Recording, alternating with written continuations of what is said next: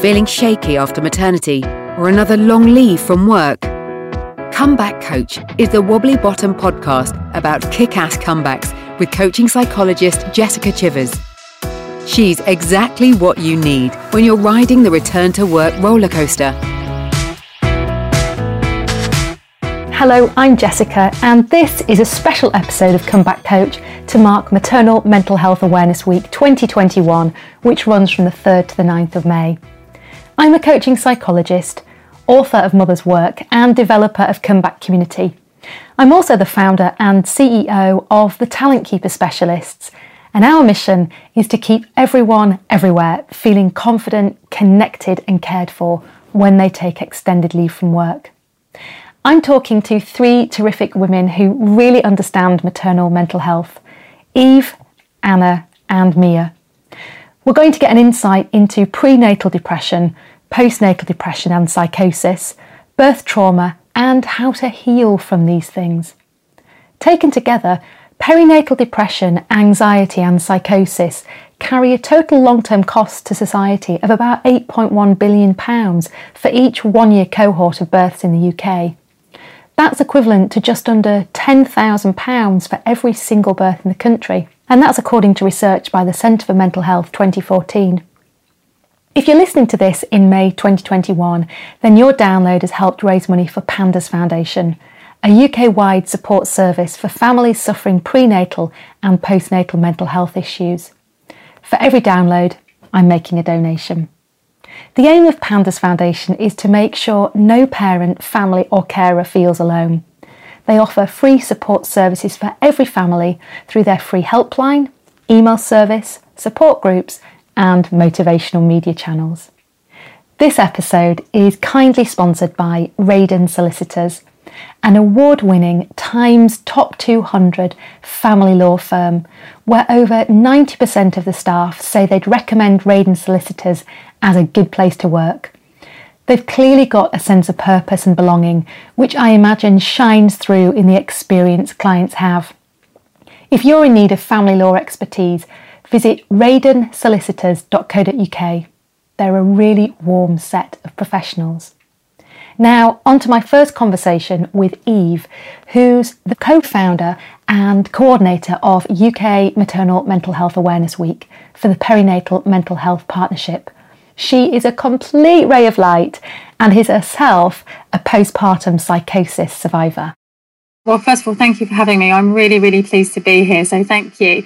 So, Maternal Mental Health Awareness Week in the UK was born in 2017 and it was launched by a group of survivors of perinatal mental illness, such as myself. There were 11 of us at that time. So, I say survivors in the sense that people who'd experienced it or you know family members who were affected by it, including a couple of healthcare professionals who'd had personal experience themselves. And we all kind of fell together on Twitter. We met each other on Twitter in 2014, all with some kind of aim of raising awareness in some way about perinatal mental illness. At that time, a lot of people spoke about postnatal depression, thankfully, because we need to discuss it, but kind of focusing on the other illnesses that can happen as well. And also that things can happen throughout pregnancy up until the first year after birth. We really felt there was something missing in the terms of awareness towards it. And so for a couple of years, we've worked around should we do some kind of day? Should we run some kind of monthly campaign? We've got no money. What should we do? Should we become a charity? we just decided in 2017 to name ourselves the Perinatal Mental Health Partnership, just be a group of individuals with a passion who've experienced something and create an awareness campaign with no money or anything like that, like basically use social media, linked up with the people who organise World Maternal Mental Health Day, which is always on the first Wednesday in May. We decided to launch the first ever week for it in 2017 during that same time. Oh, Eve, you are amazing. And this is alongside your day job. So, say a bit more about the Perinatal Mental Health Partnership then. Like, what are the aims? What are the goals? And it's so good to hear you laughing because this is such a serious subject, yet you bring such light and love and joy. And you know what? We have to do that. And I think that's why I'm so proud to be part of the partnership. You know, we came together with lived experience, the passion behind it of people who've been through maternal mental illness or been affected by it because of a family member or a friend, and to use the knowledge that we've got, having got to the point of recovery, to show others that it's possible. And so for me and for my members, the whole point of the partnership is to show that recovery can and does happen, but that you might need support to get there. And I really feel like the Awareness Week is something that every May we can do a real focus on. This is what maternal mental illness is. this is how you can get support. You deserve support. And knowing those things means you're going to get better and showing kind of us as a group of individuals and our families to say, we understand where you've been and you can be where we are. You might not want to be recovered and do what I do and talk about it all the time and stuff. That's okay. You're recovered to the point where you're comfortable and can live your life happily. So there's a huge passion. It is a labour of love. And I really say that, you know, we all do this as a voluntary kind of thing alongside our charities and day jobs. But it is with the real, real passion that I still remember on a personal basis what it was like to desperately want to have my baby within three hours of having him, be incredibly scared of him you know, I still remember that 11 years on. And there's a part of me that just feels like I think I'll want to continuously do something around raising awareness of maternal mental health, but not just raising awareness, Jessica. The whole point is raising awareness for actually showing in the week core things women can do to try and access the support that they need in order to get better. So it's a real labour of love. Also, we try to make it really personal and relatable because women are watching it, family members are watching it thinking, I want to get information to show that, you know, my wife, my partner, you know, they're going to get better, my friend, my daughter. And we want them to be able to see videos, see information, which makes them feel like I can relate to this. I can pick this up. I can listen to it. Here's a girl who's laughing with a picture of her son next to her. We can get to that point as well. So that's the kind of point of it, like a personal, relatable campaign each year. I love it. And where can people get information about what's happening during the week? How can people get involved? Well, so the week this year, we have a different theme each year. And so this year's is Journeys to Recovery, because what we've realised is over the last year during COVID, we've had lots and lots and lots of women and families contact us to say they've sought out new ways of seeking recovery. It's been difficult to see doctors in person this year, you know, so there have been lots of video calls, video calls between doctors. Peer support groups have been done over Zoom or online.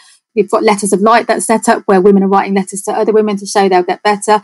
Some people have been doing online craft sessions, art therapies, online singing lessons. So we thought we'd use the week this year to show the lots of different ways that you can recover. And so this year, people can get involved by following the hashtag journeys to recovery. Very simply, we are encouraging people, if they feel comfortable and only if they feel comfortable, to share a picture which indicates the journey to recovery that they're on. So this could be anything, some drawing that they've done, a picture of their medication, if they feel comfortable, some therapy notes, you know, a craft that they might have made equally, we are really aware, and I also remember what it's like to be going through maternal mental illness. We don't want women to feel like they have to be involved in some kind of way. They can just look on social media, search up the hashtag journeys to recovery. And also, we've got a different theme for each day, which is all over our social media. So just search Perinatal Mental Health Partnership on Twitter, Facebook, or Instagram. We come up immediately. There's a bunch of smiling faces, including mine, you know, so people know they've gone to the right page. And we've got a daily theme each day. So, you know, how to access help from healthcare professionals, looking after yourself and your family. The last day is really looking at all the different journeys to recovery and how we get there. So women can easily log on to social media, do that search on the hashtag and find information. And what's really heartening actually is that, you know, we're going into year five now. We were really lucky to have the involvement of Duchess of Cambridge last year, throw her support behind it. And we've got organisations in the NHS, mother and baby units, perinatal teams, massive supermarkets. You know, we've got all kinds of people now contacting us to run events during the week. If you are someone who wants to run an event during the week, go to one of our pages on social media. We have a Google Drive document at the top of each bit where we've got, you know, symptom checkers, self-care trackers, details on where you can go to get information for help, our directory of support all over the UK. So it's all in one place. Someone else who knows firsthand about maternal mental health is Anna Cisse, a journalist and founder of motherdom.co.uk, the first UK online media platform to address issues of maternal mental health. Anna experienced prenatal depression when she was eight months pregnant with her second child. The first sign was sobbing in her car outside her daughter's preschool, and it came out of nowhere. I asked Anna what happened next. I was six months pregnant and I just started to feel really low. I would wake up in the morning with a kind of sinking feeling in my stomach, which just wouldn't shift for the whole day. My anxiety was being triggered left, right, and center like you said, I really didn't know what was happening to me. I felt like I'd been hit by a ton of bricks. I had no history of mental health issues. You know, at that point, that was now four years ago, and a lot's changed in four years. But at that point, there wasn't as much awareness, at least not that I was plugged into, about mental health and well being. I kind of say that I'm from the Spice Girls generation. So as far as I was, you know, growing up, all I was interested in was being Ginger Spice and working hard and getting a great job and, you know, maybe having a family at some point. But it was never really on my radar. So when it started happening to me, I did what I'm very good at and I kind of buried my head in the sand and decided it's fine, it's fine, it will go away. You know, I had a toddler at the time as well, so you just carry on. you have to, you have to carry on with your daily life. And there was a lot going on. My husband was away. We were doing up our house. You know, I'm sure a lot of people can relate when you're pregnant. you tend to try and pack everything in. And so I thought, no, you know, it's because there's lots happening. That's why I'm feeling like this. But then when everything settled down, and I was also working at the time, but when I went on my mat leave and my husband was home, when our house was finished, by that point I was about eight months pregnant. And I thought, you know what, this feeling is not going anywhere. I can't carry on like this. So that moment you described of me sitting in my car outside my daughter's preschool, that was the moment I decided to call Pandas. And Pandas, if anyone listening doesn't know who they are, are the most amazing charity who provide free telephone and email support for anyone going through perinatal mental health issues. And I called them. I only spoke to a lady for about five minutes, but she was so kind and she said, Look, I've got twins, they're seven now. I had postnatal depression. It does get better. There is hope call your GP, she said. And I thought, okay. I wasn't expecting her to say that. I don't I don't really know what I was expecting, but I did what she said. I put the phone down to her and then I called my GP and I made an appointment. And then the next thing I did was call my husband. I hadn't even really vocalized it to myself, let alone anyone else. So making that step of reaching out for help and crossing that chasm was really scary. But, you know, I'm so happy I did it in hindsight because I was then referred, I got CBT, cognitive behavioral therapy, through the NHS within what felt like a couple of weeks because I was eight months pregnant. I guess I was prioritized at that time. So, yeah, I was very, very lucky to receive the help I needed and start that journey of recovery. Wow, you know, I'm really impressed that you got that CBT so quickly. And how did you find pandas? Was that just a simple Google search?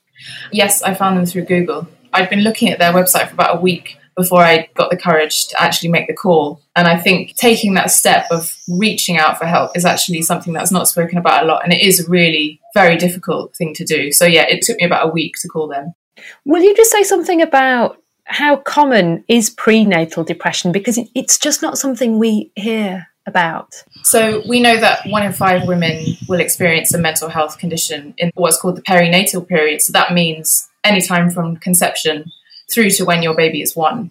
That's the kind of most common talked about statistic. But certainly, you're right, antenatal or prenatal mental health conditions are not spoken about as much. And I don't think there's as much awareness about it.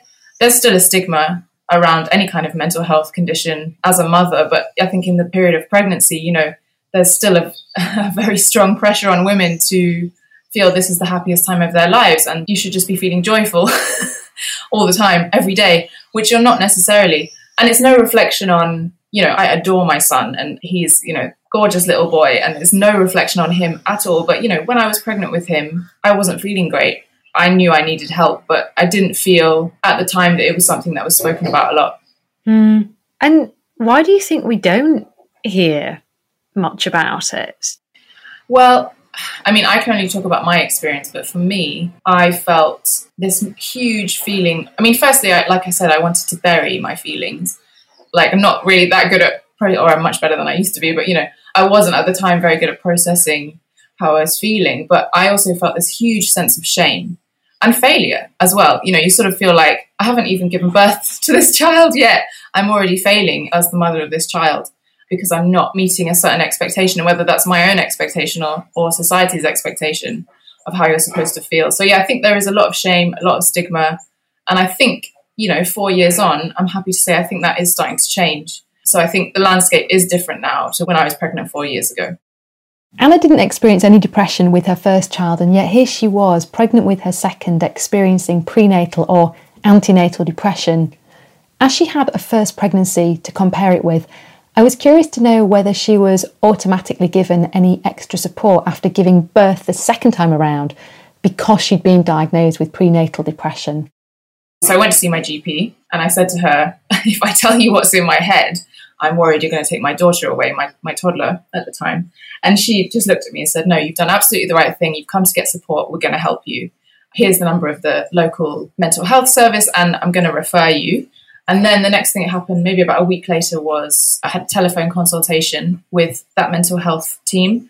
And then, probably, as I said, a week after that, I was seen in person. This is obviously pre COVID. This was in January 2017. So I was seen by a perinatal psychotherapist who was my therapist for six months on and off. So I saw her a couple of times before I gave birth and then had a six week break and went back with my son in the pushchair when he was six weeks old. And yeah, saw her until he was about six months or maybe five months, yeah. And the whole process of therapy was just life changing for me. It was just so eye opening to realize that you're not your thoughts, that your thoughts don't have to control you, and that you can choose which thoughts you hold on to and which ones you let go. And I think that was a huge turning point in my life and a huge education for me. It sounds like it was really positive and really supportive. Yeah, it was. Yeah, and of course, that experience was a precursor to you founding Motherdom. Tell us about that. Yes, as I said, I had therapy until my son was five or six months old. And sort of in the summer of 2017, I thought, okay, I, I, feel a lot better. But what about women who might be in the position I was in? I found myself in six months ago. The women who don't know anything about mental health or well being, the women who don't know where to ask for help, I thought, well, how can I use my skills? So I'm a journalist. I thought, you know what, there is no media platform dedicated to maternal mental health and well-being, and there should be one. So that's where the idea for Motherdom came to me. So later that year, once my son went into a couple of days of childcare with the childminder, I started working on it. And so it's three and a half years later, and we've just launched a new website. So all of our content has become digital because we actually started out as a print magazine. So we published four issues of the print magazine in 2019 and last year took a hiatus, as I'm sure a lot of people did. And I was also looking for funding and trying to change the business model. So we have just relaunched in a digital format. But yeah, our content is all about maternal mental health and well-being and talking about mental health in parenting and encouraging that conversation to happen. And you've got some lovely pieces up there, and the website looks beautiful. So, cracking job done by you and the team. Thank you. Thank you so much. You're welcome. You know, what are the aims? What are the goals? What are you're hoping for with Motherdom this year and beyond? My overall vision for Motherdom is to create a world of happier parents. That's my dream. the way we do that is through creating content. Um, we also have a new membership scheme for professionals, for maternal health and wellness professionals. So we're also trying to build up that professional community as well alongside the content that we publish we are aiming to do a podcast. so it's lovely to speak to you today because I love audio. That's actually my natural home. I used to work in radio. So yeah, we are going to start a podcast at some point this year once I kind of get over the excitement of the website launch. It's so heartening to see and hear the joy that Anna gets from her work with Motherdom, something that probably wouldn't have come about if she hadn't experienced prenatal depression. The podcast that she mentioned hasn't been birthed yet, but when it is, they're going to call it the Maternal Mental Health Diaries. Next, I spoke to Mia Scotland, a perinatal psychologist, doula, and author of two books Why Postnatal Depression Matters and Birth Shock. Mia is my guest at our next free comeback conversation event online Tuesday the 25th of May 8 till 8:45 p.m. GMT and our subject is how to look after your perinatal mental health and I do hope you'll join us. And if you come, you'll be helping raise even more money for pandas that supported Anna and many women like her. For every person who joins us live on the 25th, I'm donating a pound to pandas. I started by asking Mia about the 26 new perinatal mental health hubs that NHS England announced will be in place by April 2022. I think it's great news, very welcomed, very needed. I think that to recognise that perinatal mental health is a specific area that needs specific input and specific training, I think is brilliant. One of the things that I do feel is that we want to make sure we're not just trying to repair the damage. We need to be aware of what's causing the damage. So also, hopefully, there'll be some research and some money going forward into looking at, well, why is there such a need? Why is there so much distress perinatally? What can we do to stop women suffering in the first place? And it's not just the women, is it? It's the partners and the babies as well and the families. So yes, I would say to Claire, what we know really helps protect women is more resources in maternity care, in postnatal wards, and in generally taking care of women in the perinatal period generally, continuity of carer, good midwifery support, all that kind of stuff. Lots of money into midwifery, I think, would really help reduce some of the, if you like, distress that's created there is so much distress and your second book which is brilliant i'm three quarters of the way through birth shock there clearly is so much distress which is why you needed to write the book that you wrote. Yeah. And go on tell me about the book then you know well, i've sort of just given away the answer almost you know you felt you need to write it but what was it that led to you writing it? I mean increasingly so. I think perinatal mental health as a specialism is quite new. I mean, I've been working with women who've been upset by their births for 25 years, and at the beginning of my journey, there wasn't an understanding that birth could create PTSD. People didn't even know that. And I think there's been a lot of learning in the last couple of decades, which is great. However, for me, there still needed to be a little bit more that for me is the next level, which is understanding that in some cases it's the maternity services that are leaving women upset. And so I wanted to write a book which helped us understand why it is women are getting traumatized at birth and that it isn't their fault. I work with women all the time who feel like it's their fault. They did something wrong. They were to blame in some way. And so I wanted to write a book that helped women by saying to them, actually, there are lots of other reasons. There, this is not your fault. There's other problems within the maternity systems, etc., etc., within the birthing world and the community that is also creating a lot of distress. So it was my opportunity to just get that out there, and I enjoyed writing it for that reason. It's a cracking book, and one of the things that sticks in my mind, so much so that I know the page reference, page, I think it's page 101. You talk about being designed to heal, which is such a positive message that we are designed to heal, that no matter what you've experienced, we are designed to heal. Absolutely. Yeah, I mean, the research shows that with birth trauma, 70% of people will spontaneously go on to be okay. So we need to give people time to heal and give them the right conditions to heal. I mean, if I cut my finger, I know what to do to help it heal and I know what to do to not make it worse. And it's the same with birth trauma.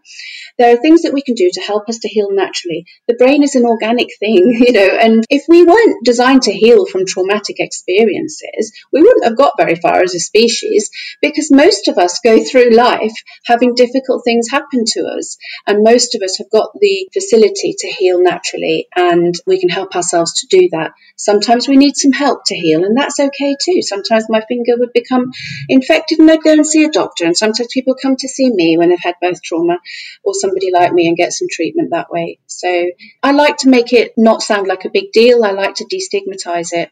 It's what I do every day. We are humans there's such a warm, reassuring tone in the book. And I can't let you use that phrase birth trauma without asking you just to unpack it because there may be people listening who are not familiar with that. So, will you just say a bit about what birth trauma is? Well, that's a really difficult question, and I'm going to have to shorten it quickly and maybe just talk about PTSD following birth, which is when we don't heal from birth, when we're still thinking about it, when we can't talk about it without crying, when we find it invades our mental space at night when we're dreaming or trying to go to sleep, or in the day when we're trying to have a coffee with a friend.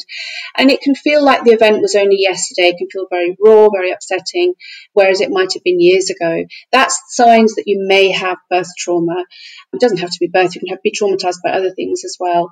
And that's a sign when it is going on and it doesn't seem to be getting better, that there are lots of lovely ways that you can find to help yourself to heal and help yourself to get into a position where you can talk about it without crying, where it doesn't invade your daily life, where you remember it, you'll never forget it, but it doesn't bring that same level of distress. So there's different gradations of it to meet the criteria for full blown PTSD, for example. There has to be certain things that are happening in your life. But I work with a lot of women, and the research suggests 50 to 60% of women come away from their birth really upset and although they might not need treatment, and that might include people who are listening, that doesn't mean that we don't need to take care of each other when that's happened. And it's okay to be upset by a difficult birth. It's okay to want to talk about it and to process it. That's all normal and good. If you're worried about yourself, or if a friend or a member of a family is worried about you, there's increasingly with these hubs happening, a lot of help out there. Do not hesitate. Yeah, including obviously there's the NHS, there's your midwife, there's GPs, there's the Pandas Foundation that we're raising money for with this podcast and the event that you and I are doing together at the end of May. I'm really curious to know about what the mitigating or protective factors might be for birth trauma. You know, is there a way of reducing the chances of experiencing birth trauma? The research is suggesting that there are two main factors which might increase your chances of experiencing birth trauma. And one is how dramatic the birth is, if you like, how medicalized it was, whether your baby ended up in NICU, things like that can definitely make it much harder for us to come to terms with what happened. The other one is the quality of the relationship between the carers. And so if we felt we were listened to, if we felt that we had a voice and we were heard and cared for, that's really protective. Now, you can't always choose who's going to be there for you on the day. that maybe you can choose other people at your birth that will help you to feel supported. So, for example, we know that a birth doula can make a big difference to that. And after the event, if you have had a difficult birth, we know that taking care of yourself, resting, allowing yourself to talk about it, eating well, sleeping as best as you can, letting other people take care of you, not thinking like you have to get back in your jeans and get back into this local shop within two days. Take pajama days, spend a week in bed. You know, you've been through a big thing. Birth is a big deal when it goes really oh, well. Yes. yes. when it doesn't go well, it's an even bigger deal. So take care of yourself. It's a thing that our society isn't very good at doing. We don't really take care of our women very well after birth, but we should be because we know that that is a protective factor. Lots of time to recover, restore, be nurtured, take care of yourself will help you heal naturally.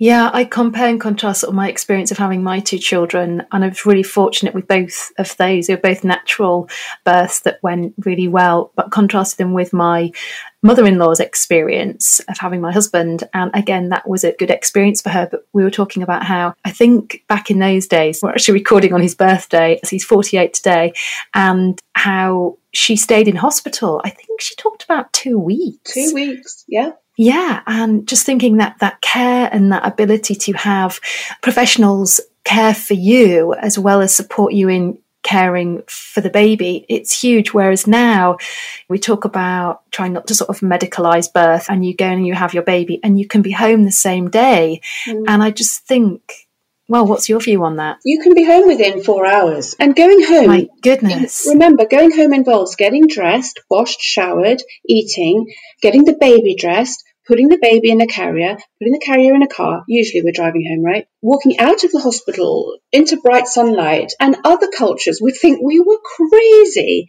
I know that we're not ill when we've had babies, but we've been through a transformative major change and we're at the start of a journey. So other cultures don't do it like that. Other cultures, as you say, even in British hospitals a few decades ago, women were forced to stay in bed for two weeks. I remember my mom saying, I wanted to come home, but I wasn't allowed to.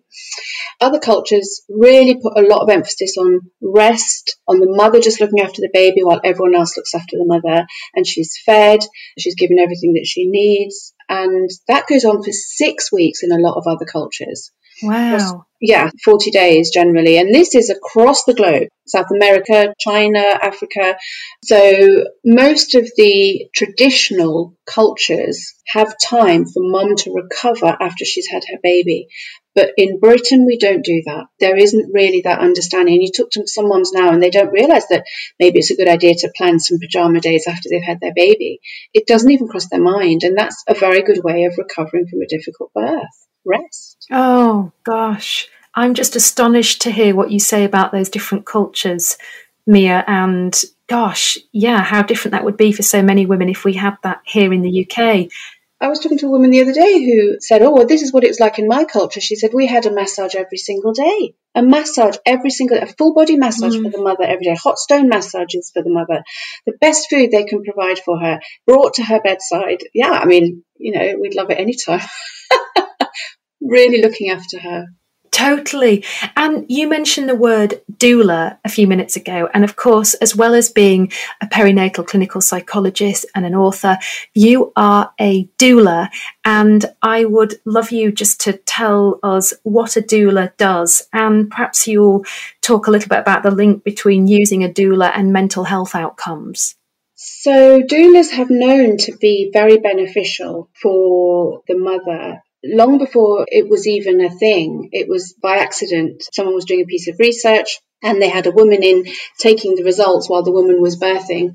And they realized that by having a woman in there noting results, the birth outcomes were better. And they're like, well, what happened there? We've just got a researcher sitting in the corner doing nothing, and these births are better. And it was the experience of having somebody in the room with you is beneficial. And if you add to that a woman who's there for you emotionally, as in that was the deal, she's a birth doula, then the outcomes become even better. And the outcomes are across lots and lots of things, not just the mother's satisfaction and the birth outcome. So birth doula is a, a wonderful thing if we look at the statistics and the research. When I first got pregnant, I considered it and I remember thinking, oh, I don't want a stranger there at my birth. And of course, since then, I've thought that's maybe a mistake that I made, and I think other people might do too. The birth was fine, but I know it would have been better with a birth doula there.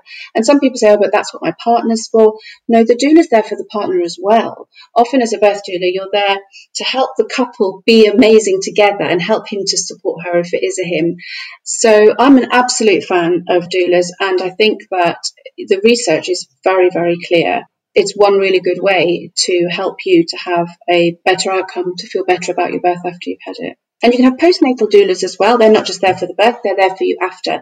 They come in, they look after the toddlers, they clean the house, they hoover, they look after you while you look after your baby. They're also a great resource. Wow. I knew nothing about this, Mia, when I first gave birth 14 years ago. I wish I'd had a little bit of this. A final question then two. I'm going to ask one from that's just popped into my head, coming from a place of curiosity.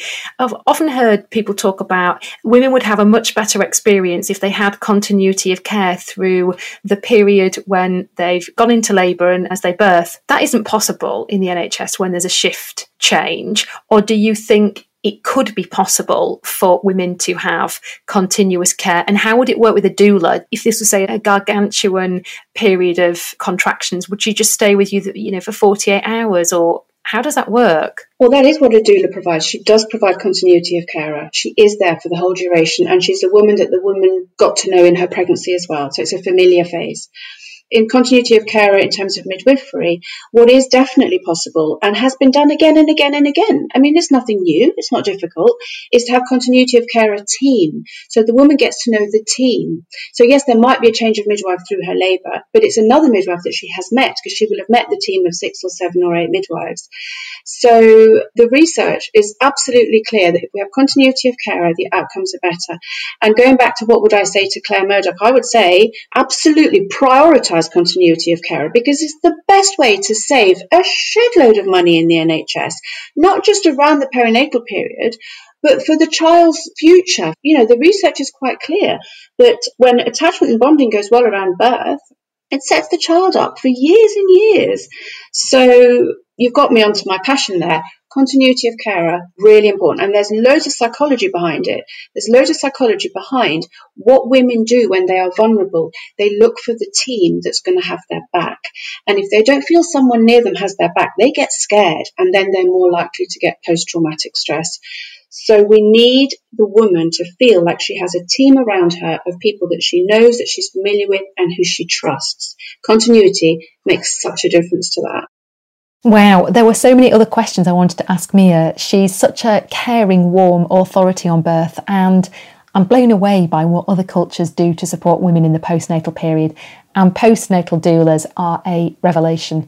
I wish I'd had one. Now, I've included links to the websites Mia recommends for finding a doula in the show notes, along with her books.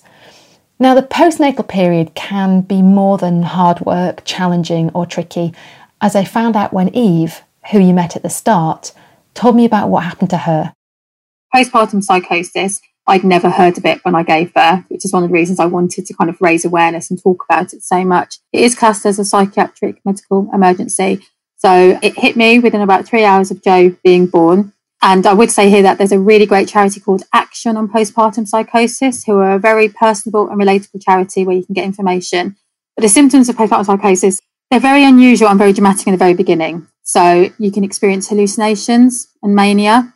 You might find yourself becoming excitable, hysteria, making long lists of things that I felt like I was rambling a lot. I had uh, hallucinations that I was floating in the clouds and floating in the corner of the room. You kind of become very excitable very quickly and act very strangely. I had symptoms where I felt like I was being buried alive in a coffin. I felt my overriding symptom was that I felt trapped by Joe and kind of trapped by his presence.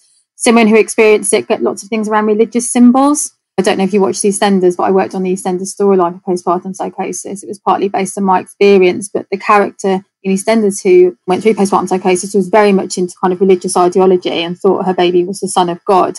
You know, so it's very much things like you will notice if the woman in your life who's just had a baby is starting to act differently to normal. You know, so John thought that I became very withdrawn. I was talking incredibly quickly, pacing around the house, feeling like I had this terrible feeling of doom over me. And I started to feel like I could smell unusual smells. I wasn't able to do normal kind of tasks. I couldn't get dressed on my own for example, and I was really, really, really scared of Joe.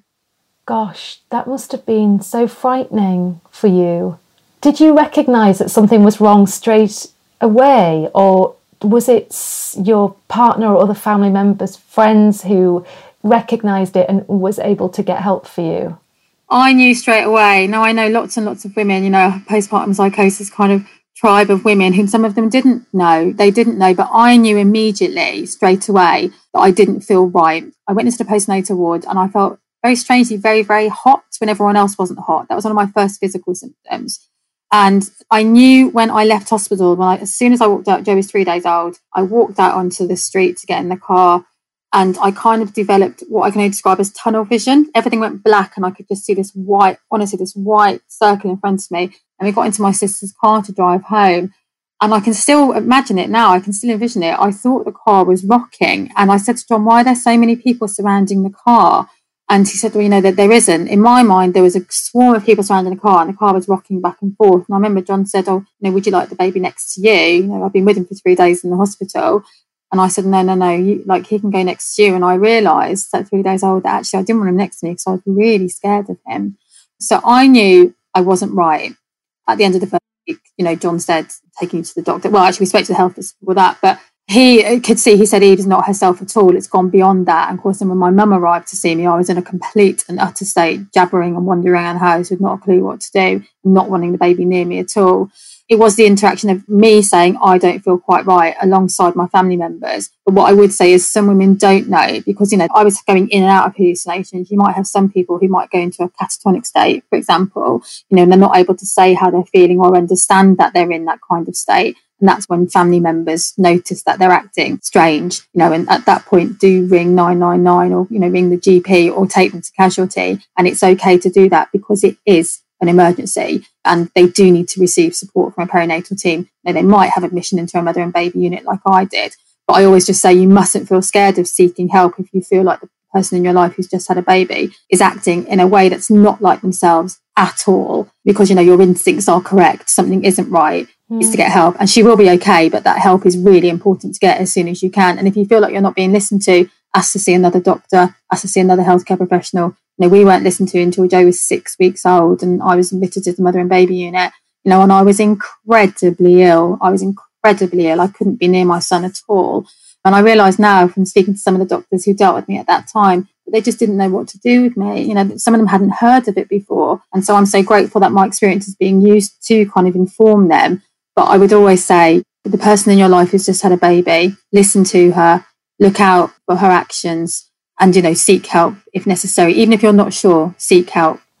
And eve had you had any experience of mental health issues before this? I ask because i'm wondering about are there certain risk factors for postpartum psychosis? And would you say something about the increased risk factors if indeed there are such things or if it can just hit people at random? I'm you know not that it's really any comparison, but I'm just thinking about how they say that altitude sickness has nothing to do with fitness. It can just strike anybody. There's nothing that you could do to prepare for that. Say about postpartum psychosis then.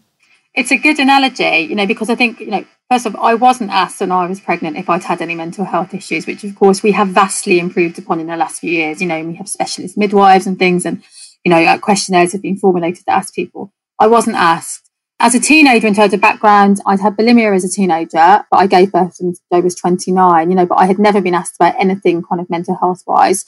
One of the risk factors is if you have bipolar, you are to be asked if you've got bipolar when you're pregnant, because there is a risk factor that you could develop postpartum psychosis.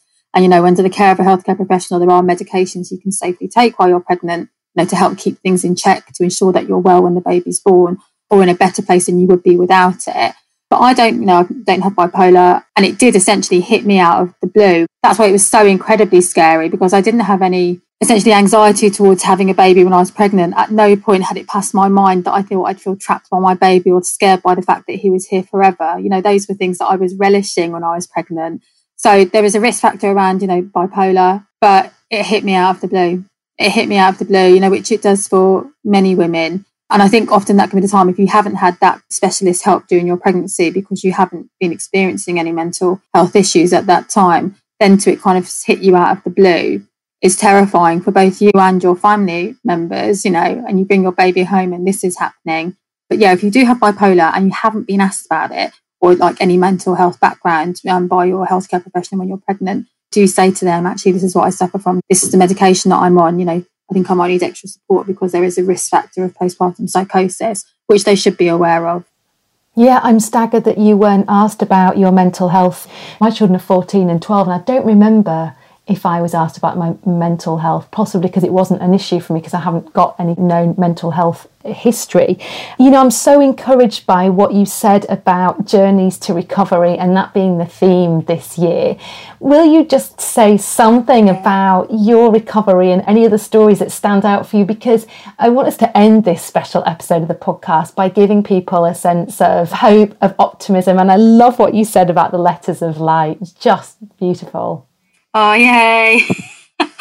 Oh, I'm such a big fan of Letters of Light, and I'm really good friends with Liv, who runs it. So I will always give them a shout out. The project is a real light in a time of darkness during COVID to have women writing to other women to say, I'm proof that you can and will get better.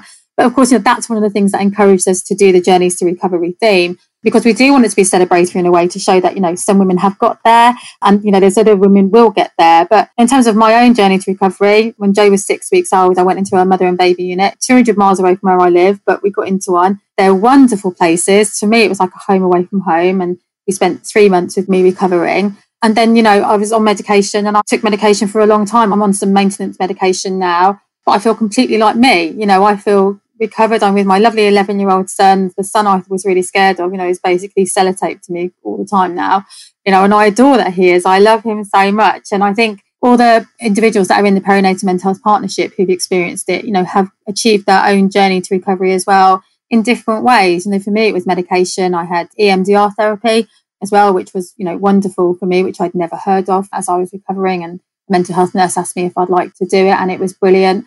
But, you know, I feel like we should be talking about these journeys to recovery. The whole point of us speaking out is to say to women, you will get better. There might be lots of different ways. You know, some medications that work for one person works for another one. If the one that you're on at the moment isn't working for you, there will be another one that could support you. There's a raft of therapies, you know, you can access via the NHS now or privately if you're able to pay for them. You know, there are specialist inpatient places like mother and baby units where you can go to recover if you have a severe perinatal mental illness, and they're not places to be frightened of. They're really lovely places.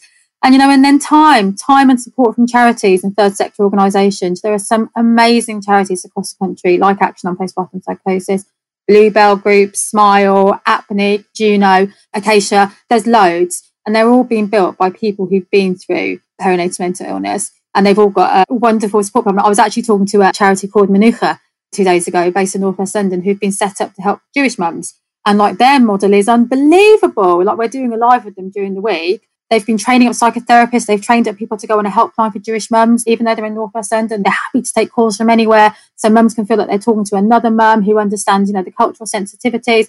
In the partnership, you know, we've just taken on three more members to ensure that we are representing Black and Asian mums. So it's a thing of saying we want the week to be accessible to all mums. We engage with the Asian Mums Network the motherhood group is for black mums, you know, Menucha for Jewish mums. And we're doing a lot of work actually with the LGBT Mummies Tribe this year. And then also talking to a perinatal trainer about how perinatal services can be inclusive to LGBTQ families. You know, so I feel like there is something for everyone in the week each year. But this year's it was really important for us to focus on journey to recovery because essentially that's what you want. When you're sick, the whole thing you're saying is when am I going to get better? How am I going to get better? And we want the week to show that you can and you do.